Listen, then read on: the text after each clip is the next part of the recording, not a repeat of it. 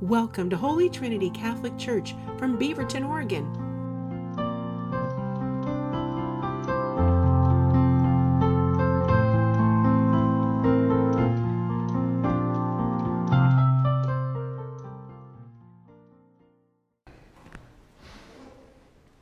It's good to see so many people in church once again. It's been a while since we've had this many people in here. So, welcome all of you inside, and for those of you who are in the parking lot or at home watching, we're delighted you can join us as well. This morning, very simply, I want to talk about a Thanksgiving theme being the difference between receiving something and taking something. So, I have a story, I have a visual, and then I have an application for you. Right? Here's my story.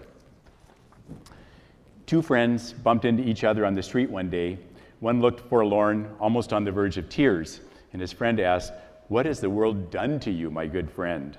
And the sad guy said, Let me tell you. He said, Three weeks ago, my uncle died and he left me $40,000.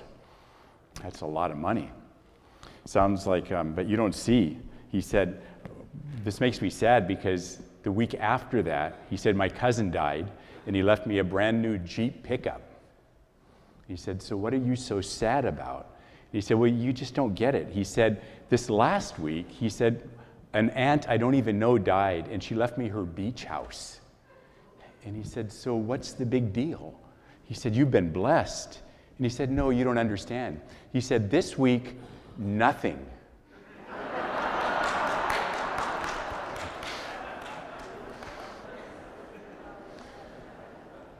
All right, the difference between receiving and taking. So, 10 lepers were healed in this familiar gospel story. One of them came back to give thanks. All 10 of them were healed. The other nine didn't lose their healing, but only one came back to give thanks. It's really easy for us to slip into a mode of taking instead of realizing consciously that everything is gift. And the best we can do is receive that gift. So many of you know I have two cats that I love very much. They were feral cats before I rescued them seven months ago now. I've never had cats try to get at my food as much as they do. And I promise you, I do feed them. So they're on the table when I'm eating, and I literally have to huddle over my food like this to keep them out of it. The little one is especially aggressive about getting my food to this extent, I kid you not. I was eating, he was actually on my shoulder when I was eating. Um, this is a little goofy, I know. Um, but I had a ravioli on my fork in my mouth, and before I closed my mouth, he reached in, and this is with his face, not his paw, and he grabbed the ravioli and the fork and part of my lip. so is that receiving or is that taking? That's taking. And unfortunately, sometimes we fall into that same kind of an attitude. I have one more little visual that goes along with that story. So, because I have to huddle over my food sometimes, I'd smushed into my salad just a little bit, and I had a little bit of salad dressing on this old sweater that I wear at home. So, later that day, um, I saw the cat was licking it. And I thought, all right, he could tell that there was some salad dressing on. He's going to get the last vestiges of dinner. So, when I picked up the sweater later, like I say, it's just an old, an old house sweater that I would never wear to work. And I put a white thing inside just so you can see what happened. This is what happened. Not only did he lick it, he ate it.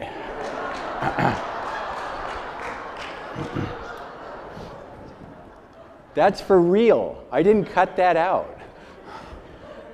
That's taking. That's not receiving.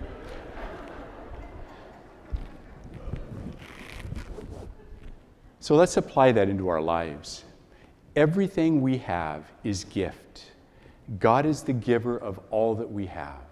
And folks, the best response we can make to that is to live in a spirit of gratitude, to be giving thanks to God, to be living our lives with sufficient depth that we ponder the blessings of each day and that we give thanks to God for those, for those blessings. Excuse me that we don't just let those bounce off the surface and take them for granted. I'm deeply grateful for you. I'm grateful that you're here this morning. We talk in the office if not every day, for sure every week, about the inspiration we as staff get from the way you folks are living your faith. We're not taking that for granted. We're receiving that, and we're grateful for that. You folks are amazing that way. You inspire me and you make me a better person by the way you're living your faith. Even when we receive communion in the line, we receive, we don't take. We don't go like this and take it out of the ciborium or out of our hands. We receive, don't we? Because that's the fundamental attitude we have towards everything God gives us. So, as we walk into the rest of this Thanksgiving Day, I'm hoping all of you will be with some family members or friends today. Let's be grateful. Let's use the words thank you a lot. Let's avoid negativity today. It's so easy to focus on what isn't right in our country, in politics, in COVID, in our marriages, in our kids, in our parents, in your priest. So let's focus on the. And let's allow that to be a mindset for us so that we're constantly receiving from God's gracious gift to us and not taking, thinking that we somehow deserve and we can just take for granted all that we have. Thank you for joining us. You can learn more on our parish website at h-t.org. We hope that you will subscribe to our YouTube channel or try and join us for Mass if you're local. Again, all the information will be on h-t.org.